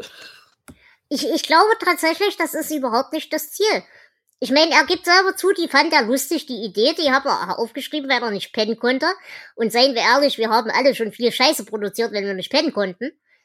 Aber mir hat das richtig gut gefallen, weil einerseits wirklich dieses, dieses Liebevolle zwischen den, zwischen den Ehepartnern und dass man sich an der Stimme erkennt, dass man so Codes in so einer Ehe hat, die halt einfach funktionieren, dass er ihre Gewohnheiten so gut kennt. Eben, sie geht jeden Sonntag in diese blöde Bäckerei. Oder dieser, dieser Witz mit dem Postboten. Ähm, das fand ich wahnsinnig schön und gerade die Tatsache, dass er sich bewusst ist, dass er tot ist und gleichzeitig aber da so völlig entspannt damit umgeht und so, ja, Herrgott, ich kann es eh nicht ändern, aber es ist jetzt nicht so schlimm hier. Ich bin halt jetzt so in dieser, in dieser imaginären Bahnstation und das ist eigentlich alles okay, also mach dir keine Sorgen. Äh, ich, ich mochte das, ich mochte das richtig sehr. Hm. Und äh, das liegt vielleicht auch daran, das letzte Telefongespräch, das ich mit meinem jetzt verstorbenen Opa hatte, war halt wirklich so sinngemäß, Kind, mach dir keine Sorgen um mich, ich bin zwar jetzt bald tot, aber ich kann bald was essen, was nicht vor Schwäche tot im Wald umgefallen ist. Also dieser, dieser relativ profane Umgang mit Themen wie Jenseits, mit Tod und so weiter, der liegt mir nah am Herzen aus Gründen. Und ich, ich mochte das voll gern, vor allem, dass wir uns mehr über den Handy-Akku unterhalten als um irgendwelche emotionalen Themen. Ich glaube, das macht einen Abschied für mich sehr viel leichter. Das, das fand ich schön, viel besser als eben irgendwelches wütendes Geheul oder ich lieb dich doch so sehr und so weiter. Ja, sie sagt, ich lieb dich, aber das war's halt auch. Und das, also ich mochte das. Ich, ich, ich finde das einen schönen Abschied. Ja, nee, das will ja auch keiner nehmen. Ich habe auch ähm, geguckt, was das Internet so zu dieser Geschichte sagt. Und es ist tatsächlich beide Extreme vorhanden. Leute, die sagen, das war eine großartige Geschichte, äh, super umgesetzt. Und Leute, die sagen, das war überhaupt nichts. Das war mit das Schlechteste, was ich von King je gelesen habe. Und das finde ich interessant. Also, es ist schön, dass es für dich funktioniert hat. Ähm, ich hätte gerne aus der Grundidee was anderes gehabt. Ähm, es ist eine Grundidee, die tatsächlich in dieser Kurzgeschichtensammlung nochmal ähnlich vorbei, äh, vorkommt. Da bin ich mal gespannt, ob das für mich funktioniert. Das werden wir in der nächsten Folge dann Mhm. haben. Aber äh, ich habe da gesessen, es sind nur elf Seiten und ich war froh, als sie vorbei waren bei mir. Ja, also ich muss dazu sagen, ich finde die jetzt nicht super, die Geschichte. Dazu ist sie einfach zu dünn. Aber ich fand sie angenehm. Sie hat nicht wehgetan und sie hat mich nicht geärgert. Ich äh, sehe durchaus äh, den Punkt, den du machst. Ähm, Gebe ich dir auch recht. Äh, Es ist äh, nicht so nicht so melodramatisch äh, wie also wie wie es noch viel schlimmer gewesen wäre. Allerdings äh, ist das dann seltsam unfokussiert, weil eben diese Interaktion und das äh, Fertigwerden mit oder der Abschied und das Fertigwerden mit dem Fehlen des Mannes ist halt wirklich in der ohnehin schon sehr knappen Geschichte auch äh, sehr knapp äh, abgehandelt. Und danach geht's irgendwie eben nur noch drum, hab ich, hab ich zumindest für mich abgehakt und mich dann einfach nur gefragt, warum wechselt die, sie den Bäcker und geht nur einfach nicht, äh, nicht nur einfach am Samstag zum Bäcker und nicht am Sonntag und, und solche Sachen und, und äh, Naja, sie geht ja gar nicht mehr zum Bäcker, weil sie ja weggezogen ist, nachdem sie geheiratet hat wieder. Ja, äh, ja, gut. Aber selbst als sie zurückgeht, also es, es sind dann halt, äh, fand ich äh, sehr, sehr, ich weiß nicht, sehr, sehr unfokussiert und ich, ich wusste nicht wirklich, womit äh, sich die Geschichte befasst und womit ich mich äh, befassen sollte. Aber genau das fand ich großartig, weil der Typ, der anruft, ist sich natürlich vollkommen bewusst, dass er die Trauerarbeit, die vor ihr liegt, nicht in einem 10 Minuten Telefongespräch abhaken kann. Von daher macht das völlig Sinn für mich, dass das so unfokussiert ist und erstmal nur, macht dir erstmal keinen Kopf.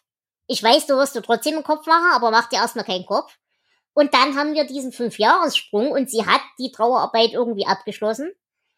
Und was ich zum Beispiel auch gut mochte, das zweite Element, die zweite Warnung ist ja nicht nur das mit dem Bäcker, sondern auch das mit diesem Jungen, der die Häuser repariert und die Dacheln reinigt und sowas.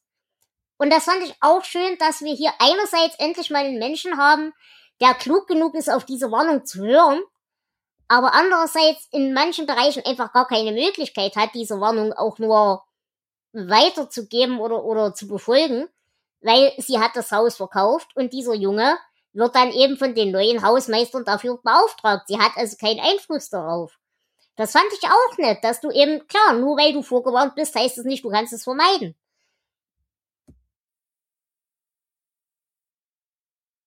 Ja. Aber wie gesagt, also versteht mich nicht falsch, es ist keine super tolle Geschichte. Aber sie hat mir Spaß gemacht, sie hat mir nicht wehgetan und ich hatte Freude daran. Ja, das ist halt, äh, so sind dann halt die Rezipienten auch immer unterschiedlich. Ich habe ja vorhin schon gesagt, dass ich eine Folge von euch gehört habe, äh, wo gerade du, Dela, extrem enttäuscht warst mhm. Äh, von dem Stoff und ich mir nur gedacht habe, Mensch, ich will das unbedingt lesen. Okay. Jetzt musst du mir aber auch verraten, um welche Folge es geht. Ich habe äh, vergessen, wie es genau heißt. Sundance Kid ist, glaube ich, ein Western. Der Colorado Kid. Genau, den meinte ich ich als äh, persönlich als äh, Fan von Unsolved Mystery und True Crime Sachen und sowas habe halt äh, in dieser Geschichte all die Sachen, die du, die dich äh, so gestört haben an der Geschichte, mhm. ähm, sind einfach äh, Frustration, die den Reiz äh, ausmachen, dass man keinen Abschluss hat, dass alles irgendwie unzusammenhängend scheint und dass äh, zu guter Letzt noch Aliens als mögliche Ursache kommen. Das sind alles so äh, Sachen, die in, in Unsolved Mystery Geschichten äh, aufkommen und äh, mit den Reiz für mich dran ausmachen. Ich glaube tatsächlich, das ist auch ein Punkt von King oder nicht King. Ich habe das halt gelesen als King-Buch und als King-Buch macht es keinen Sinn. Aber ich, ich gebe dir völlig recht, das kann, wenn man vor, unvoreingenommen an die Sache rangeht, macht das voll viel Sinn. Und kann auch viel Spaß machen. Aber darum geht's ja jetzt auch gar nicht. Genau. Gut, also ihr habt inhaltlich, nehme ich an, nichts mehr zu dieser Geschichte zu sagen? Nein. Nein. Gut, dann ein letztes Ding zur Symbolik. Äh, das hat damit gar nichts zu tun, aber es hat mich sehr erinnert äh, es gab mal einen Witz, äh, Zoom-Calls sind die modernen Seancen. So von wegen, kannst du mich empfangen? Und alle paar Minuten gibt es ein paar kryptische Datenfelder, die rüberkommen und dann muss man sich was draus basteln. Das, das ist die einzige Symbolik, die mir hier eingefallen ist.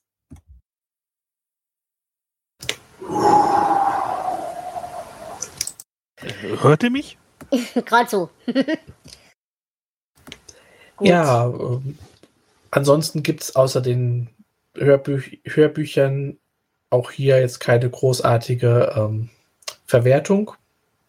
Aber es gibt eine Querverbindung. Äh, da gibt es sogar zwei. Ich habe nur die Drei. eine gefunden und das war Entschuldigung richtig verbunden. Und äh, unter anderem, weil ich mich an diese doofe Geschichte erinnert habe, liebe ich die Geschichte so sehr, weil Entschuldigung richtig verbunden fand ich richtig, richtig doof. Das war so ein Drehbuchding, auch mit so Anrufen aus dem Jenseits. Ich erinnere mich, stimmt, ja.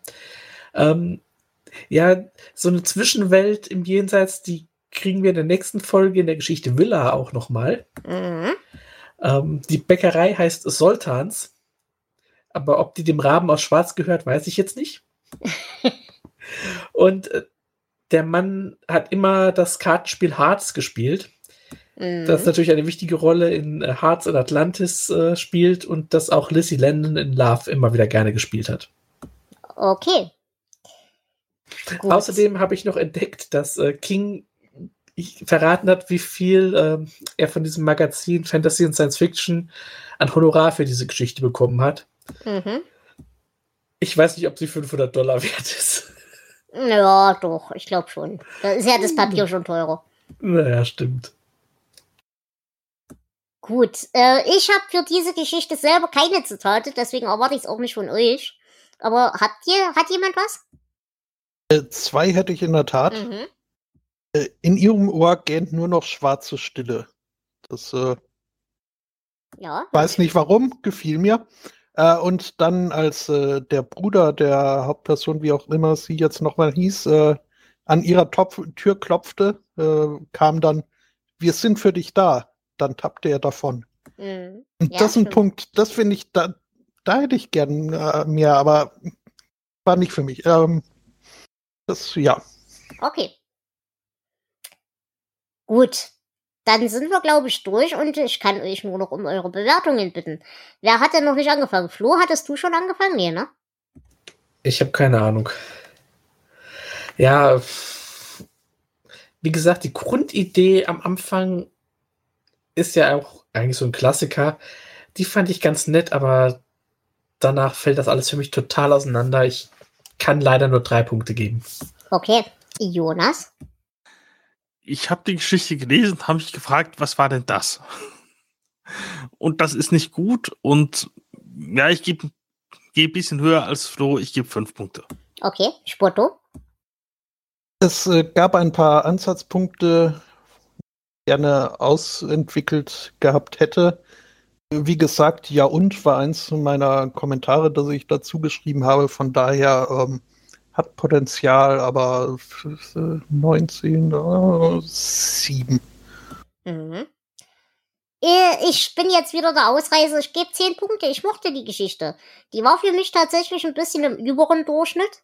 Und wie gesagt, viel Schönes. Natürlich sehr substanzlos, aber viel Schönes. Hat mir gefallen. Jo. Gut, dann sind wir durch, würde ich behaupten. Oder haben wir noch irgendwas vergessen? Mit Sicherheit, aber das ist jetzt auch egal. Okay. Ei- Eine Frage hätte ich doch noch Ja. an, an euch als äh, King-Kenner. Das wird, bringt der, kommt es mir nur so vor oder reitet er wirklich sehr auf äh, Markennamen rum? Also selbst in seiner Erklärung zur Geschichte er, äh, erklärt er, dass er eine Harley Davidson gemietet hat und die auf sein Toyota gepackt hat. Warum? Ich glaube tatsächlich, er ist sich dessen nicht. Also ich glaube nicht, dass er dafür Geld kriegt. Ich glaube, Glaube er ich ist nicht. einfach sehr, sehr fest in seiner Popkultur ver, ver, verwurzelt.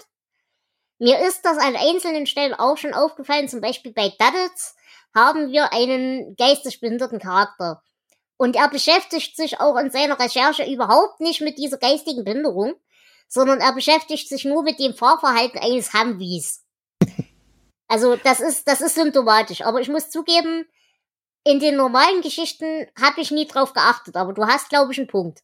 Mm, äh, in den normal, also er hat ähm, viele Markennennungen. Teilweise sind es aber auch fiktive Markungen, wie das berühmte Swin-Fahrrad. Äh, ich weiß nicht, ob er damit irgendwie ja zeigen will, hier, das ist unsere Welt, Genau, ist das wollte ich Welt sagen. oder sowas. Ähm, aber ich glaube nicht, dass er das solche Sachen wie hier in diesem Vorwort absichtlich macht. Also zur Erklärung, Spotto. Es gibt bei äh, King, es gibt das Turmuniversum und das Turmuniversum ist sehr nahe unserer Welt ähnlich. Und da ist eigentlich das Signifikante, dass eben einzelne Marken, zum Beispiel Automarken oder sowas, anders heißen, als sie hier heißen. Und das ist eigentlich äh, dafür da, um das abzugrenzen von unserer Welt. Es kann also durchaus sein. Ich glaube aber, das ist überinterpretiert. Äh, und ich möchte noch einwerfen, äh, werfen, Schwinn ist keine fiktive Marke, die gibt es wirklich. Oh. Gut. Äh, nee, aber Beispiel wäre Toyota und Dakota irgendwas. Genau. Gut, dann sind wir durch. Ich bedanke äh, mich ganz sehr bei allen, die sich den Quatsch angehört haben. Vielen, vielen herzlichen Dank. Ich bedanke mich natürlich auch beim wundervollen Jonas. Es war mir wie immer eine Ehre. Gerne, mir auch. Natürlich bedanke ich mich auch beim Flo. Es war wie immer schön mit dir. Es war wieder schön, Dela. Und lieber Spotto, bei dir bedanke ich mich ganz, ganz ausdrücklich herzlich, denn es war schön, dich endlich mal in diesem Format zu haben. Wir hören uns ja schon echt lange, aber wir haben noch nie mit dir gesendet und es war mir ein absolutes Vergnügen. Ich äh, bedanke mich recht herzlich für die Einladung. Es war in der Tat, äh, habe ich da auch schon länger drauf äh, gehofft äh, und es war mir eine Freude dabei sein zu dürfen und es hat äh, Spaß gemacht und die Vorfreude war nicht, nicht viel verheißend. Wunderbar. Jederzeit gerne wieder. Genau, und wenn ihr es dem Spotto gleich tun wollt und wollt bei uns zu Gast sein, könnt ihr das gern tun. Guckt einfach auf unsere Leseliste oder wartet, bis ich euch persönlich anquengel, weil ich irgendeine Geschichte habe, von der ich denke, ihr könntet sie lieb haben. Ähm, ihr braucht keine großen Vorkenntnisse, ihr müsst nicht mal Podcaster sein selber, ihr braucht nur Teamspeak und irgendein Mikrofon zum Reinreden. Wenn ihr mit der Quellenlage nicht versorgt seid, ist das kein Problem. Dann sagt mir rechtzeitig Bescheid und ich werde mich drum kümmern, dass ihr die Literatur zur Verfügung habt. Und wie gesagt, ihr braucht auch keine King-Expertise. Ihr könnt hier jederzeit aufschlagen, wenn ihr das möchtet. In diesem Sinne, ich danke fürs Zuhören und ich wünsche euch noch eine wundervolle Zeit. Lasst es euch gut gehen. Bis demnächst. Tschüss. Ciao. Ciao. Tschüss.